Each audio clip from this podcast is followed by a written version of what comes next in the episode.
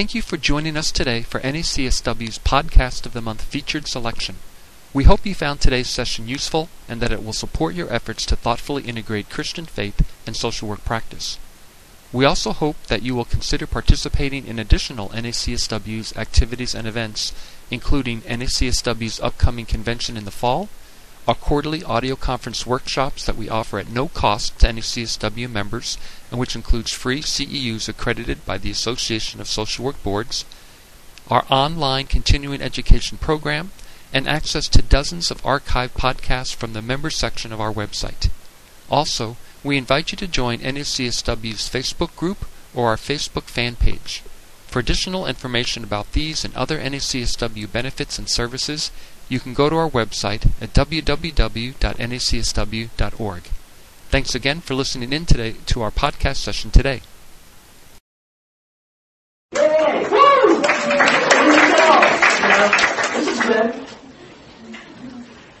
Hi, we're going to talk about joy in social work. And so as we go through this presentation, you'll get a sense of how I got onto that topic and what I found. So I'm going to actually talk a little bit about research, but I'm going to talk as much, if not more, about the implications of this work for education, field education, professional social workers just in general. Dr. Jones knows that I make very strange uh, sound effects and other, other such things. And he has really like egged me on. And he said, well, how many of you saw the trailer for this brown bag? Not everybody, okay. Well, there is a trailer for this, and it's really goofy. But he said I needed to do something kind of funny to like really get this going. It's supposed to be about joy. So, all right, here, here goes. Here's one of my many, many, many many strange things that I can do. Now, over here is a, uh, this is a helium container, and so, okay, got a nice helium balloon here. All right, you gotta turn this thing and okay, get the end, you know, where you can suck the helium in. Anybody ever done that? You know, it's kind of cool. You get lightheaded when you do it, but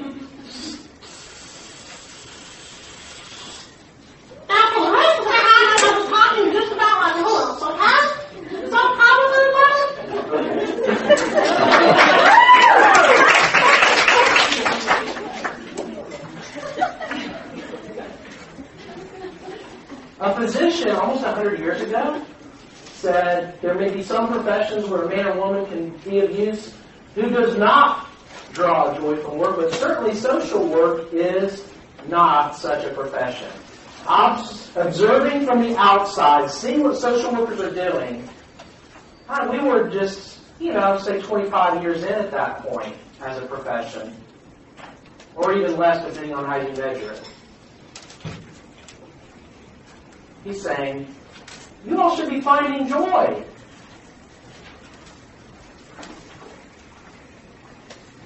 So here we are. Oh, I forgot. Have this.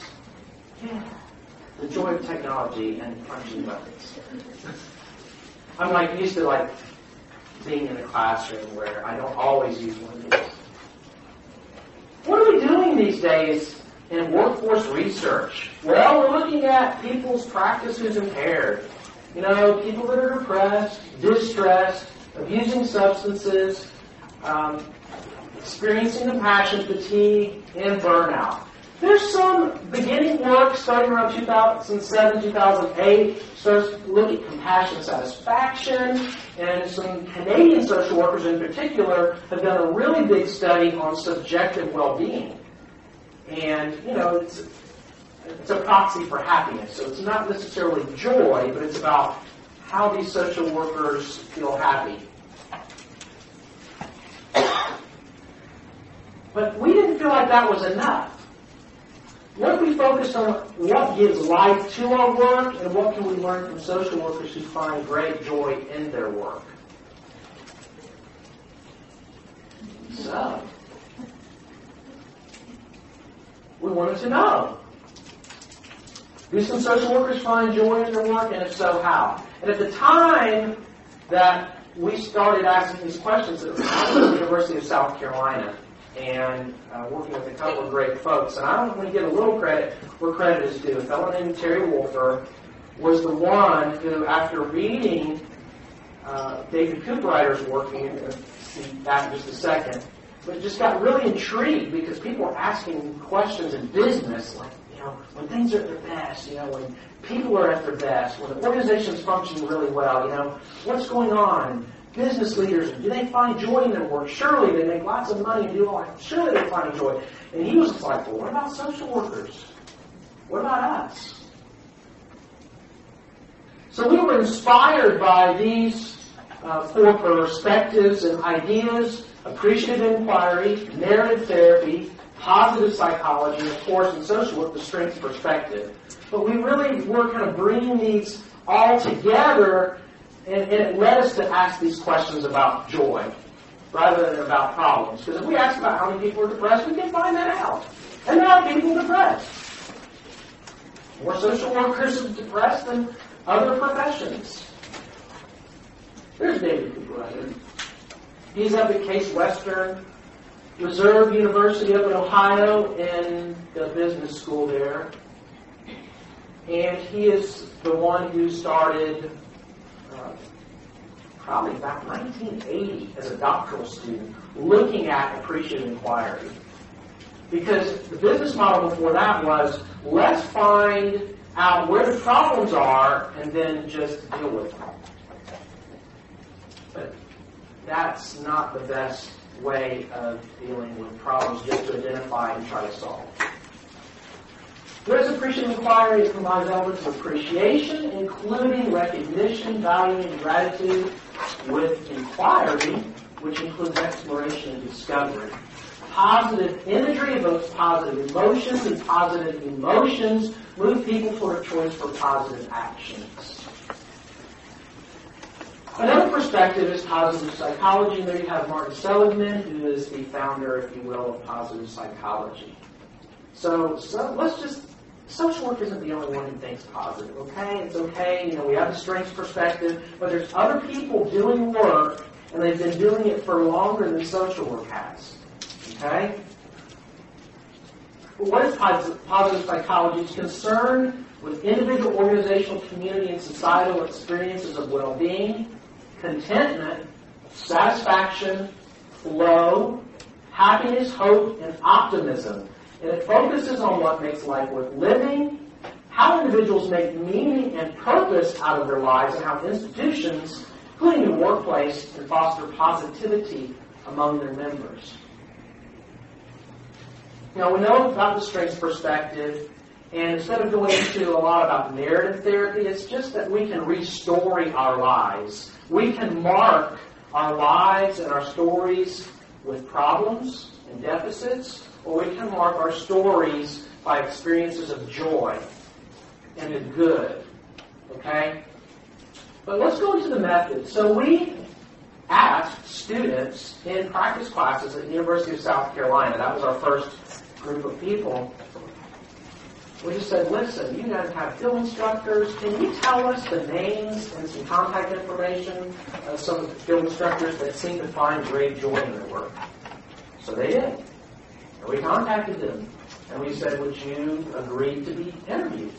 And our interviews took anywhere from 45 minutes up to an hour and a half.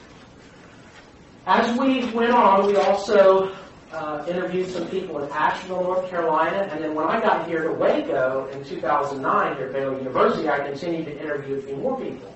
So we ended up with a total of 26 folks. We transcribed the interviews, and we used a collaborative grounded theory uh, process for analyzing. And what we did early on to ensure that we had continuity is after they were transcribed, we coded, and that was all three of us on this project coded and gave, you know, kind of pulled out themes and extracted ideas and gave them names and definitions, which you're going to see some of those in a few minutes. But once we had done about the first 10 together, and come up with most of the major codes. Then we went on for the remaining interviews and coded them individually because we, if you will, some internal consistency, reliability, inter-rater reliability. We kind of want to use some research terms a little bit different than that. Um, but it's more like intercoder reliability. But you need some of that uh, to have a high level of rigor for the research.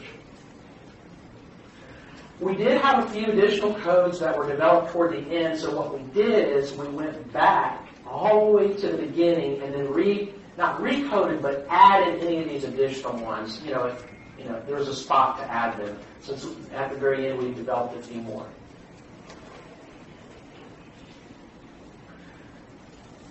How do we do this? We ask a series of questions to people. We have an interview protocol or an interview guide.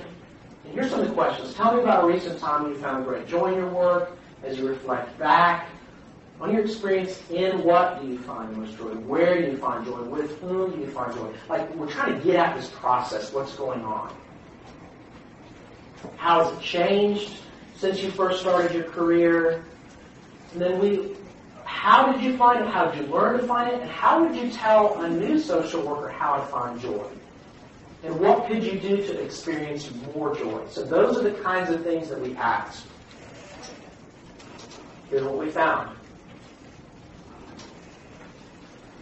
we found four dimensions of how people describe finding joy. And these were making a difference, top left, making meaning, and then making connections here. And then we ended up with this other category of making a life. Because our questions were really about how do you find joy as a social worker? How do you find joy at work?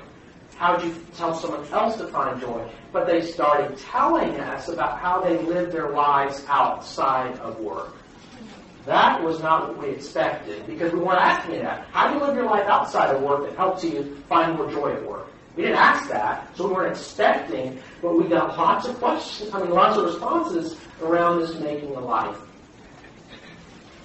So let's start with making connections. And what you see here are some code names, okay? Connecting with clients, being present, being heard, finding like-minded people. And the numbers that you see out to the side here are how many times they were used. So making that connection with the client seems to be the primary, at least the most frequent way that social workers told us about uh, finding joy is this connection, the relationship. So what is this? It's deep. Here's how we define it. Deep, authentic engagement with the client. And here's a quote. There's a deep feeling of connectedness to someone that I knew, that I knew that our connectedness had really helped her through that time. So somehow just being really engaged and deeply connected with somebody, that in and of itself seemed to be the factor that helped that person get through a difficulty. But any day I'm connected with the client makes it a good day.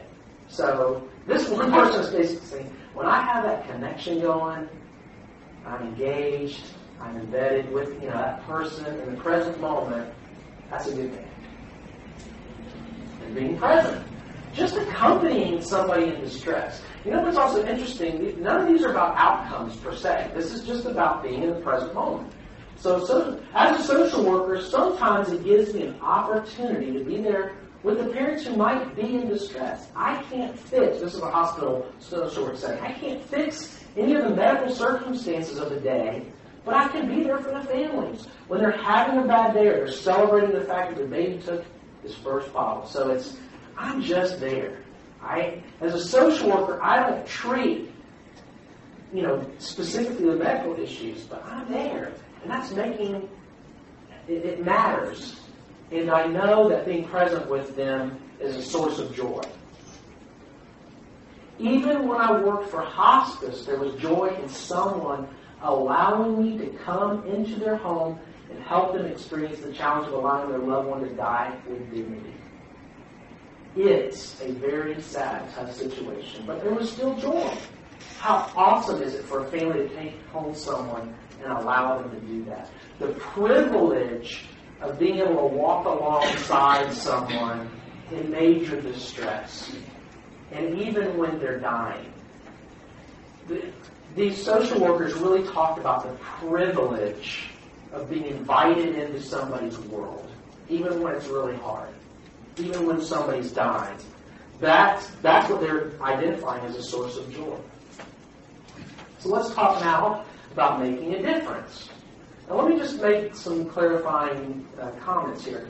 We talk about making connections. That's what we do in social work education. We talk about how you build rapport with people, how you connect with clients, how you uh, build and facilitate a therapeutic relationship. Of course, that makes sense. But what we haven't really done is, you know, talk to people about how that in and of itself can be joyful. And of course, we also talk about making a difference, don't we? We talk about, we want to know that what we do does matter. That we're not just spinning our wheels or spending time with someone and nothing is happening in that relationship or for that community or for that person. Of all the codes we had, making a difference was the most frequently cited one. 63 times in 26 interviews. Witnessing a client change, receiving gratitude, that can be from work, from a client, just so appreciate you know what you've done. Seeing the fruits of your labor and then facilitating change. So witnessing change and facilitating change are similar but also different. Here's some more codes. Facilitating belonging, relieving distress, receiving appreciation, facilitating supervisee growth. For those of you who are managers or responsible for others, just being able to help them grow, working with supervisees was a source of joy facilitating larger system change and influencing programmatic change. So we had some macro folks saying, you know, when I'm standing back, helping move some of these levers in an organization and how we do things or how we provide services, that is joyful. So it's not just making a difference on an individual one-on-one level, it can be a larger level. So here's a definition of making a difference. It's a positive effect in a client's life. I don't get joy from saying these fancy words and doing these fancy things. I get joy when somebody is changed or when somebody is grateful. So it's not about the process in and of itself, although that can certainly be the case. But it's when someone's changed. There's days when I'm frustrated and I want to pull my hair out but at the same time, there's still this passion and joy in the fact that I'm involved here. And at some level or another, it's making a difference in people's lives. Contributing to a client's growth and change. Where he was when I first met him and where he is now, it's just been almost a complete turnaround. And I'd like to think maybe I had a little bit to do with that. But I would say I find a lot of joy from that child you know, I love that. It's not like I had everything to do with it. I had a little something to do with that. That's joyful. Seeing the fruits of your labor is observing long-term results. Things bring me joy when I can see things come to conclusion. Because a lot of times with social work, you don't see things. You don't see you see things started, but you don't see things finished. It's just a joyful experience. Some of you who've practiced for a while, I'm sure there's been a situation where you did not realize the impact that you made, but someone came back, or you saw someone, you got some feedback, you did make a difference. And it's like, ah, that's it. That's what that code is talking about. Receiving gratitude, acknowledgement, and appreciation by clients. This is a great story um, from one of the interviews. I'm so happy to see him. I forgot it was a social worker, professional. And it was a situation where there was like a child in kind of a foster care group home type thing. And social worker had worked with him for a couple years, but his life still seemed to be quite a mess. And he was like 21 or 22 doing some vocational training in college, and this is what happened. So she forgets she's a social worker. Like, oh my God, he's like my child, you know, this immediate connection. I hugged him tight, and he says, hey, and I said, hey. He said his name, and he started crying, and he said, everything you've ever done for me, I've never forgotten. Isn't that amazing? I love that. Innovating at work. So we found that people were able to make a difference when they were free to innovate and not totally constrained by their environment. And I, would love this quote. Find something that excites and that you're passionate about and do it. Don't let yourself be put in a box. And even if you take a job because there's a job description and a check with it, there's something about that that can elicit a passion. In most cases, you can go beyond the job description. It's like innovate. Do what you need to do. Don't just be constrained. Then making meaning. Now this is something that we do not talk about much at all in social work education or in field instruction or in the classroom. This is not something that tends to show up, but showed up as a huge dimension in this research. And one of the things is finding fit in work. Isn't that interesting? These folks said, you know, kind of my purpose and meaning is I found where I fit. I found where I need to be. I found what I like to be doing. So doing what you're good at, doing for others, loving or liking what you do, finding meaning in work, and then finding purpose. Thank you for listening today to this 20 minute sample of NACSW's Podcast of the Month featured selection. Just a reminder that you can access the full length version of this and all NACSW podcasts at no cost by simply becoming a member of NACSW or by ordering a copy of this podcast at a reasonable cost on NACSW's online bookstore. We also hope that you will consider participating in additional NACSW activities and events, including NACSW's upcoming convention in the fall, our quarterly audio conference workshops, which provide CEUs accredited by the Association of Social Work Boards, and our online continuing education program. Also, we invite you to join NACSW's Facebook group or our Facebook fan page. For additional information about these and other NACSW benefits and services, you can go to our website at www.nacsw.org. Thanks again for listening in to our podcast session today.